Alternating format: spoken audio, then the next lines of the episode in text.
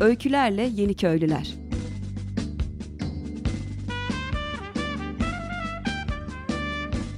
Türkiye'den ve dünyadan kırsala dönüşün öncüleri.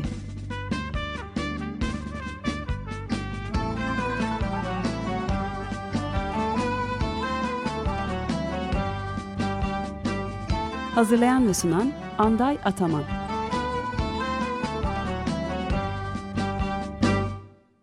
Sevgili Açık Radyo dinleyicileri, e, merhaba. E, bugünkü e, programda e, Bayramiç'teyim. E, bir konuğumuzun e, köyünde, evinde e, bu söyleşiyi gerçekleştiriyoruz. E, konuğum e, sevgili e, Bilih Aşanlı. Ee, ve e, ağırlıklı olarak işte şehirde ne yaptığı, e, neden kırsalı tercih ettiği ve son dönem Yeni İnsan Yayın Evi'nden çıkan e, geleneksel mimariyle ilgili, e, yeni çıkan e, kitabıyla ilgili e, bir sohbet e, yapmayı planladık. E, sevgili Melih, hoş geldin programa. Hoş bulduk. E, o zaman söz sende. Şimdi buraya kadar e, nasıl geldiğimizden bahsedelim. İşte ben de İstanbul'da Ee, güzel sanatlarla başlayan bir e, hikayemiz var. Niye güzel sanatlar? Yani aslında benim için çıkıştı bu. Ee, bir şekilde güzel sanatlardan önce e, yapı atölyeleri, e, o zaman isimleri yapı atölyeleri değildi tabii bunların. İşte kırsalda yaptığımız işte dağcılıkla alakalı e, bungalovlar, işte kampinglerle e, çalışmalara başladık.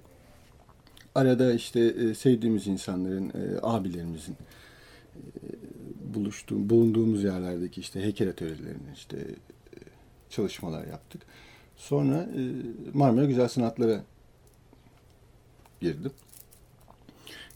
Güzel bir deneyimdi. Çünkü Marmara Güzel Sanatlar Bauhaus ekolünde bir okuldu. Açık atölye sistemi vardı. Bölüm fark etmeksizin bütün atölyeler açıktı.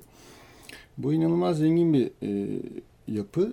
Onu okuldayken çok fark ediyorsunuz. Çünkü işte heykel atölyesinde, taş atölyesinde çalışıp yukarı çıkıp e, geleneksel e, Türkiye Sanatları bölümünde işte halı kilim eğitimi alıp aşağı inip işte e, resim atölyesinde malzeme derslerine girmek gibi bir e, lüksümüz vardı. O yüzden okul uzun sürdü. Ee, sonrasında e, okulun ikinci, üçüncü sınıfında e, ben e, Türk sanatı mezunuyum. Türk sanatı daha da derinleşti. E, ufak ufak çalışmalara başladık. İşte restorasyon çalışmalarına başladık. Restorasyon ağırlıklı dekorasyon çalışmalarına, tarihi e, yerlerde işte e, bu Sultanahmet'te çalışmalara başladık. Bu böyle uzun bir süreçti. E, bu meyanda e, dertlerimiz oldu tabii. İşte e, okuldan bulduğumuz her fırsatta e, bir şekilde kamplara gidip, kayalara tırmanıp, e, dağları, tepeleri, köyleri geziyorduk. E, bir şekilde İstanbul'da e, sanatın da yönü iki binlerde değişti. E, dışarıda kaldığımızı fark ettik. E, işte kavramsal sanatlar, e, yeni güncel söylemlerle birlikte e, en azından kişisel olarak benim için tanımlanamaz bir hale geldi. E, ticaretin boyutları da değişti. E, restorasyon da değişti. E, dolayısıyla sektörün dışında kalmaya başladık. E, çevrenin dışında kalmaya başladık. E, bu büyük bir mutsuzluk, çünkü sanat e, sadece iş ve meslek değil, e, yaşamın aslında ta kendisi. Biz e, üniversitedeki öğrencilik dönemimizde çalışma arkadaşlarımla aynı zamanda özel hayatımızla da görüşen insanlarız. E, Akşamları da benzer sohbetler yapan insanlarız.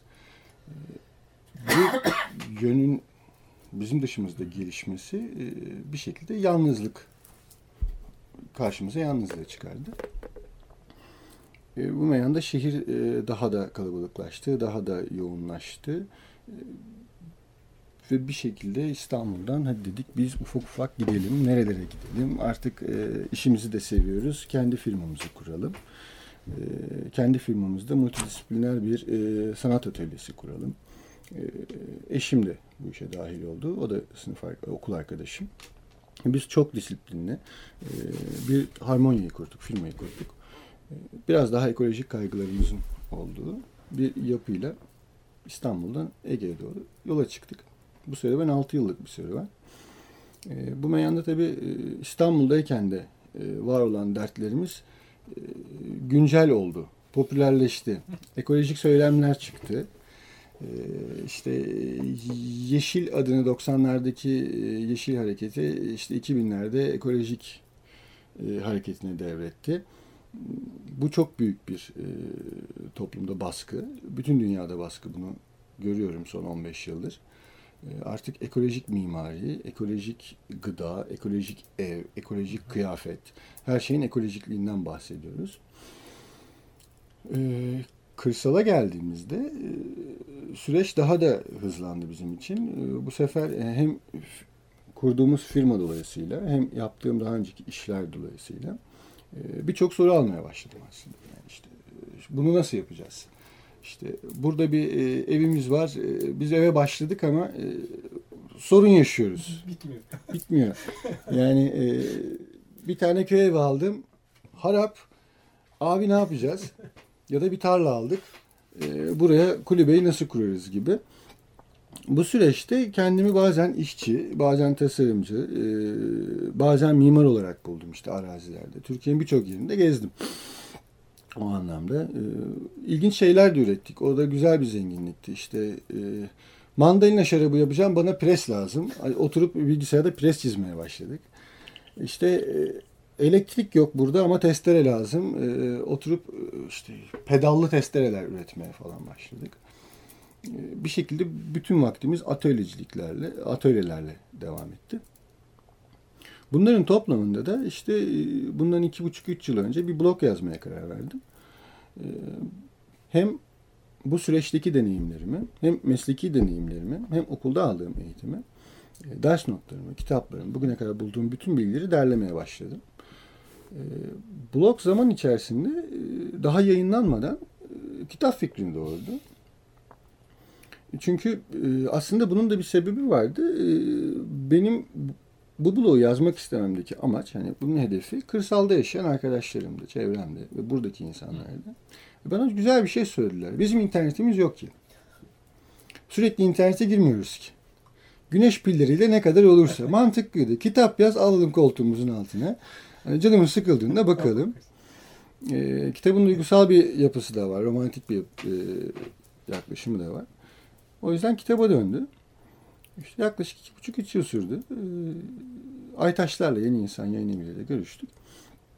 Sağ olsunlar, ilgilendiler. Ee, sanıyorum işte dört ay önce de kitabımız çıktı. Ee, reaksiyonların iyi olduğunu düşünüyorum. Ee, İnşallah devamının geleceğini düşünüyorum. Yani kitap konusunda. Ee, faydalı olduğunu söylüyor özellikle okuyan arkadaşlarım. Faydalı olması için de e, ben denemediğim hiçbir konuyu yazmamaya çalıştım. Bilmediğim yerlerden uzak durdum. Aslında böyle bir kitap işte birkaç ciltlik bir kitap olmalıydı. Ama bir başlangıç olsun dedik. Yani ön bir bilgi olsun dedik. Bir çalışma yaptık. Zaten içeriğini de hali hazırda şu anda uyguluyoruz bazı yerlerde. Yani çok fazla teknik yok aslında. Ekolojik mimari ya da geleneksel mimari özelliğinde çok büyük bir karmaşa olmasına rağmen kırsal yapılarda e, uygulayabileceğimiz e, teknikler ve malzemeler belli.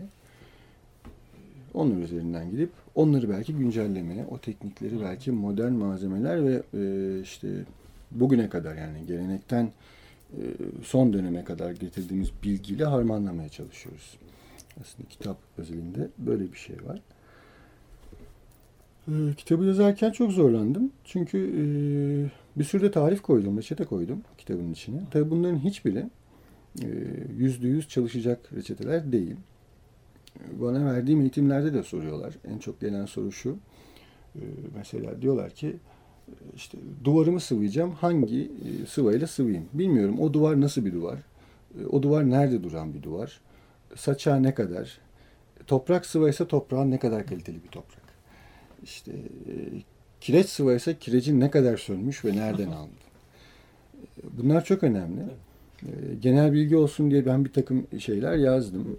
Aynı şey mesela kitapta taşıyıcı örnekleri verdim. İşte ahşapların ölçülerine kadar yazdım. İşte beş on'lar, on santim, on beş santimler falan, ama bunların tamamı göreceli.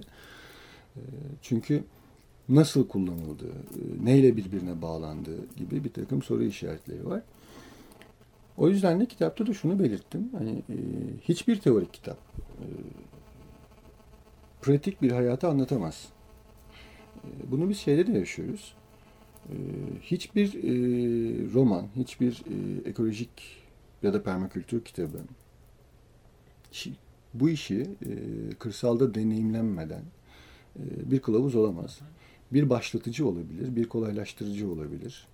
E, belki bir yol gösterici olabilir ama e, deneyim esas. Bu kitabın aslında e, atölyelerinin olması gerekiyor. Şu an buna çalışıyoruz. E, bu işi nasıl bir e, zeminde oturtup devam edebiliriz. E, bu konuda tabii benim biraz e, farklı bir yaklaşımım var. E, belki okuduğum bölüm, belki o bölümü tercih etmemle alakalı. E, ben biraz daha gelenek tabanlı bir insanım. Yani buna değer veriyorum. Bunun önemli olduğunu düşünüyorum. İşte Amerika'dan aldığımız, Amerika ya da işte Kanada'dan aldığımız veya Japonya'dan aldığımız hiçbir teknik, hiçbir yaklaşım yüzde yüz buraya uygulanamaz. Çünkü burası başka bir coğrafya. Buranın lisanı farklı, altyapısı farklı, doğası farklı. Irkların değil ama coğrafyaların ve iklimlerin hakim olduğu bir dünyada yaşıyoruz. Yani evet, bir takım manipülasyonlarla bize e, bir takım e, baskılar var. Hani modern toplum bunu gerektiriyor. Milli eğitim dediğimiz şey zaten bizleri e, sınıflandıran bir yapı ama doğaya baktığımızda asıl sınıflar iklimlerdir. Hani e, iklimler konuşur. İnsanlar konuşmaz aslında. İklimleri takip eder. E, o yüzden e, iklim odaklı çalıştığımız zaman ki bugüne kadar e, sosyolojik olarak bakarsak da, antropolojik olarak bakarsak da iklimlerin dilinden bahsederiz. İşte mimariyi oluşturan ögeler iklimlerdir, yağıştır. İşte kıyafetleri oluşturan, tekstili oluşturan ögeler de öyledir. İşte Türklerin halıya kalıt ya da miras demesi ve e, halı gibi bir şeyi üretme ihtiyacı da tamamen göçerlikten, bulundukları bölgenin yapısından, e, soğuktan korunmadan, sıcaktan korunmadan kaynaklıdır. Keçe de böyledir. Yani e, Joseph Beuys'un keçeyi kullanma biçiminde, keçeyi kullanmaya başlaması e, Orta Asya ile tanışmasıyla alakalıdır. Yani e, bizim kullandığımız, yani insanoğlunun ürettiği bütün teknikler, e, bütün teknolojiler yaşadıkları iklimden, iklimden kaynaklanır aslında. E, bu önemli. E, iklimler de gelenekleri doğurur. E, bir arada olmak, uzun süreli birliktelikte e, bir takım teknikler geliştirmekle oluşur gelenekler. Toplu kültürdür aslında, toplu mirasımızdır. E, Anadolu coğrafyasında bir şeyler yapacaksak, e, gerek tarım, gerek e, yapı, e, yeni iklimlerden yola çıkmalıyız. E, bu işimizi kolaylaştırır. Çünkü buranın malzemesiyle, buranın teknikleriyle bir işi yapmak çok daha kolaydır. Aynı zamanda verim alırız, işimizi hızlandırırız. Ekoloji de ya da permakültür de bugün, bugün bunları söylüyor. Benim bulunduğum köyde hayvancılık var. Ben burada bağ yapamam. Çok zorlarsam bir şehirli algısıyla yaparım. Ama kat ettiğim yol, harcadığım enerji, e, hatta harcadığım, dünyadan tükettiğim enerjisi, kaynaklar, e, kaynaklar bunlar e, bana ne getirecek? Bunun hesabını yapmam lazım. İşte doğal yapılarda da bir takım sıkıntılar var. Şimdi e, görüyorum, arada denk geliyorum. E, şehirde de bu iş popüler bir iş. İşte arada arkadaşlarım var, sohbet ediyoruz. E, diyor ki ben işte Urla'da güzel bir e, ev yapıyorum. Tamam. Şu firmayla çalışıyorum. Çok iyi. E tabii e, bana da soruyorlar. Nasıl olmuş? Güzel de e, nasıl yaptın diye soruyorum. İşte diyor e, ocağın diyor taşlarını e, Antep'ten getirdik. Güzel. Mantarlar Güney Amerika'dan geldi, yalıtım malzemesi. O da iyi. Mimar Toskana tarzı çalıştı. Başarılı. Tamam. E, e ağaçlar Rusya'dan geliyor. Doğru. Urla'da en çok sarıçam var. Peki e, ne kadar doğal? Çok doğal. Çok doğal. Çok, Çok doğal. Doğallık da var. Ne harcadık? Ne kadar ekolojik? Ne kadar saygılı? Ne kadar duyarlı? Karbon ayak izi ne kadar? Değil mi? Ne kadar altın yani? Bunu burada yapan da var. Gördüm. İşte şimdi biraz kırsal yapı deyince hep aklımıza İtalya geliyor ama yapmış. Gene gittim. Sağ olsun arkadaşım. Çok güzel bir işte mahzen yapmış. Güzel ama burada hayvancı var. Mahzeni sinekli olmuş. Çünkü burada koyun var. Mahzen dediğimiz yerlere burada e, ağıl diyorlar. Dam diyoruz burada. Öyle bir yapıyı bulunca pire ve sinek oluyor. Şarap pire ve sinekle boğuşuyor şu anda onun içinde. E, geniş avlu yapıyorlar e, gibi yani beğenilen, fotoğrafta güzel olan ama e, yerelde çalışmayan sistemler doğal olabilir. Muhakkak doğal olabilir ama e, bu kadar doğal olma, yani doğal olması doğru olduğu anlamına da gelmiyor. Yani. O yüzden e, bulundu, bulunan bölgeye, hani Anadolu Anadolu, işte Ege Ege, Karadeniz Karadeniz, e, üretilecek ürün, yaşam tarzı, e, yaşanılacak ev, kullanılacak aletlere kadar belirleyici olan aslında tamamen esen rüzgar, doğan güneş, başka bir yolu yok bu işin diye düşünüyorum. E, bir de bunun e, kültürel boyutu var tabii. Şimdi e, arada bakıyorum işte internetten incelediklerim var. Arada konferanslara gittiğimde e, ya da yurt dışına giden arkadaşlarımı dinlediğim şeyler var.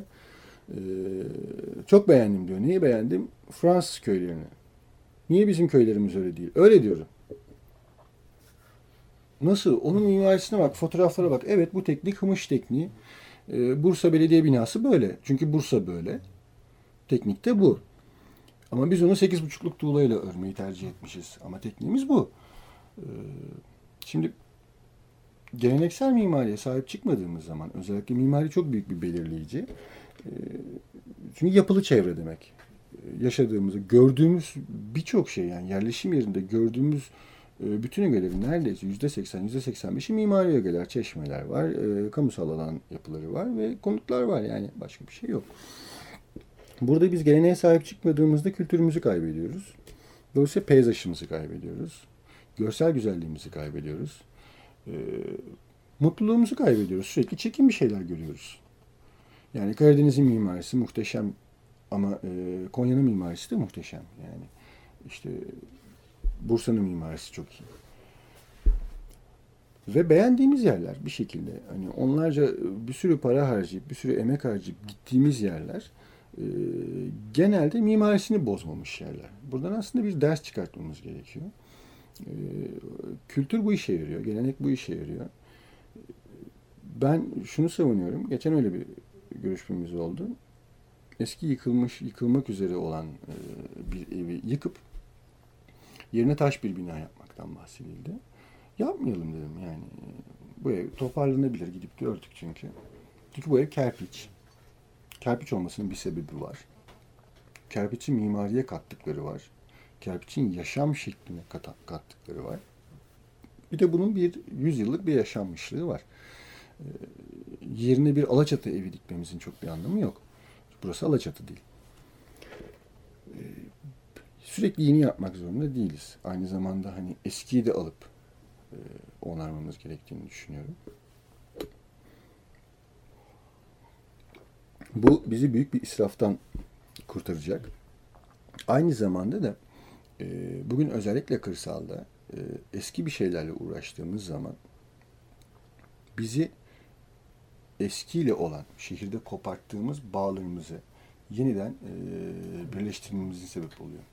Yani bugün ekolojik mimaride beni en çok heyecanlandıran kısım bu. Aslında bu iş ister Avustralya'da çıksın, ister işte dünyanın öbür ucunda çıksın, bunun bir önemi yok.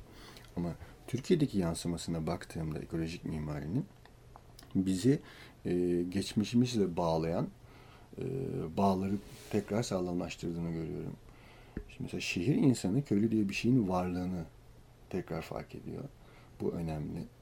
Bulgurun nasıl yapıldığını bilmeyen e, bir kuşağız özellikle biz. Bunu tekrar öğrenmeye başladık. E, döven nedir onu öğrenmeye başladık. Anadolu diye bir şeyin varlığından bahsetmeye başladık.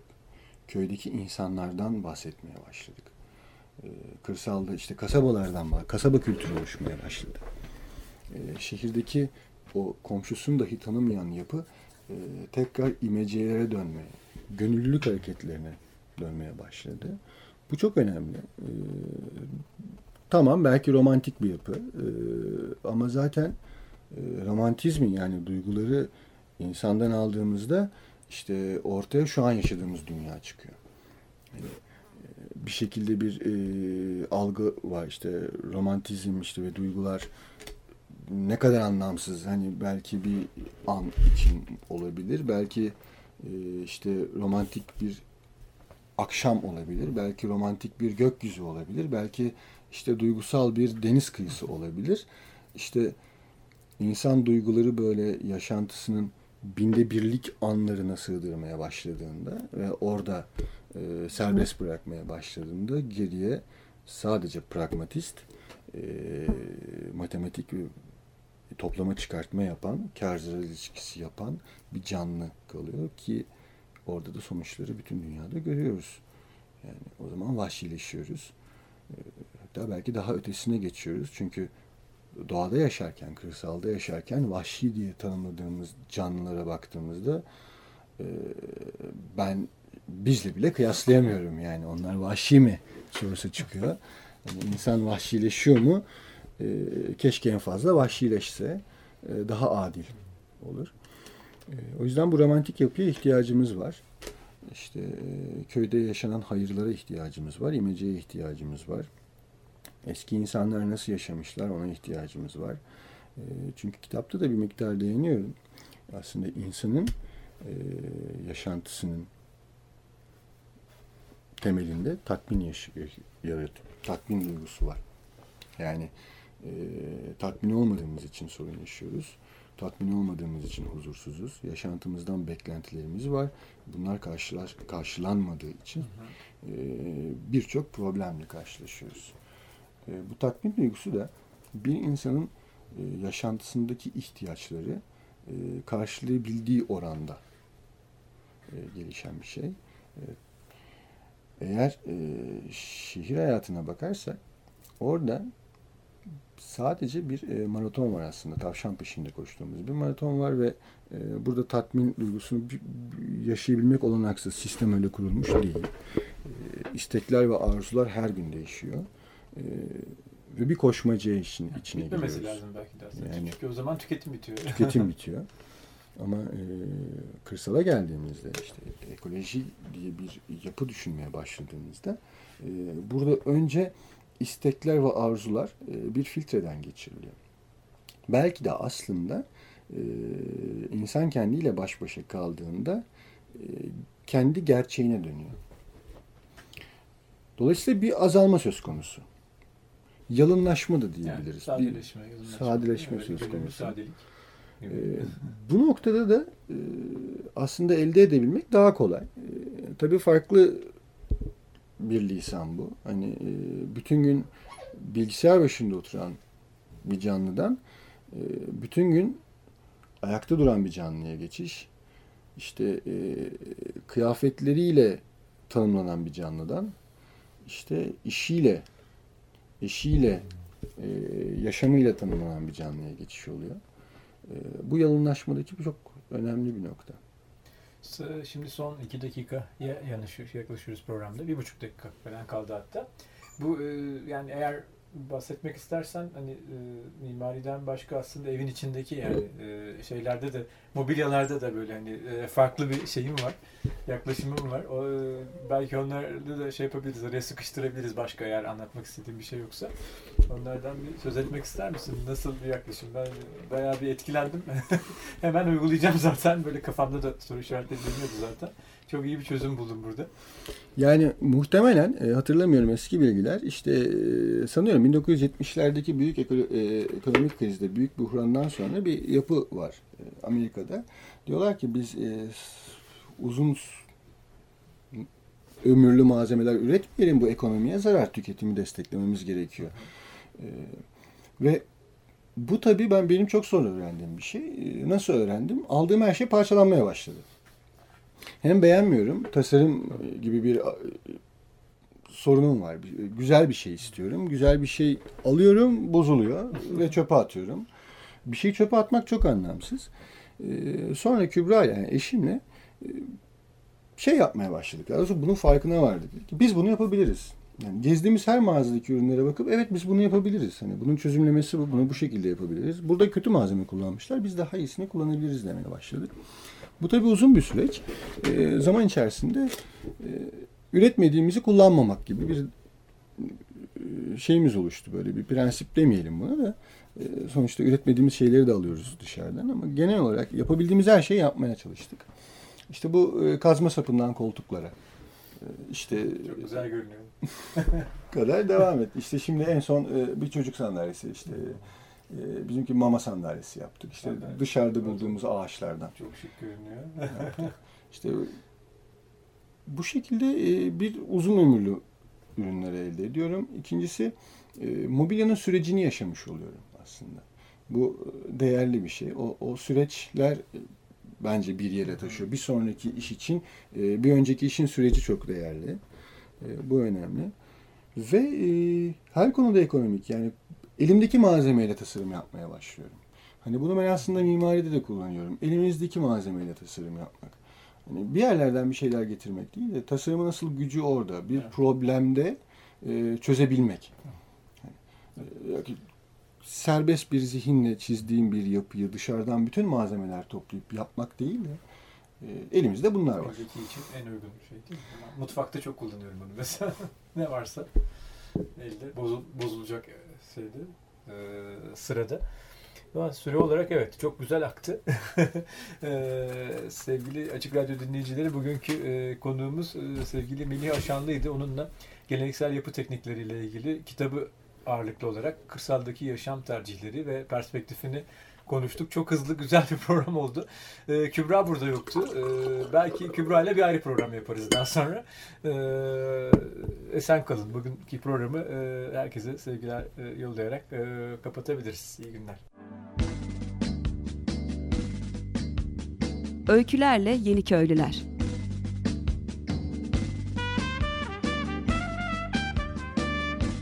Türkiye'den ve dünyadan kırsala dönüşün öncüleri.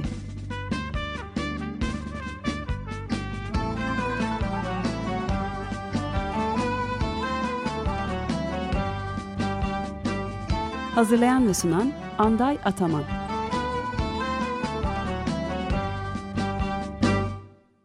Açık Radyo program destekçisi olun. Bir veya daha fazla programa destek olmak için iki yüz on iki alan koduyla üç yüz kırk üç kırk bir kırk bir.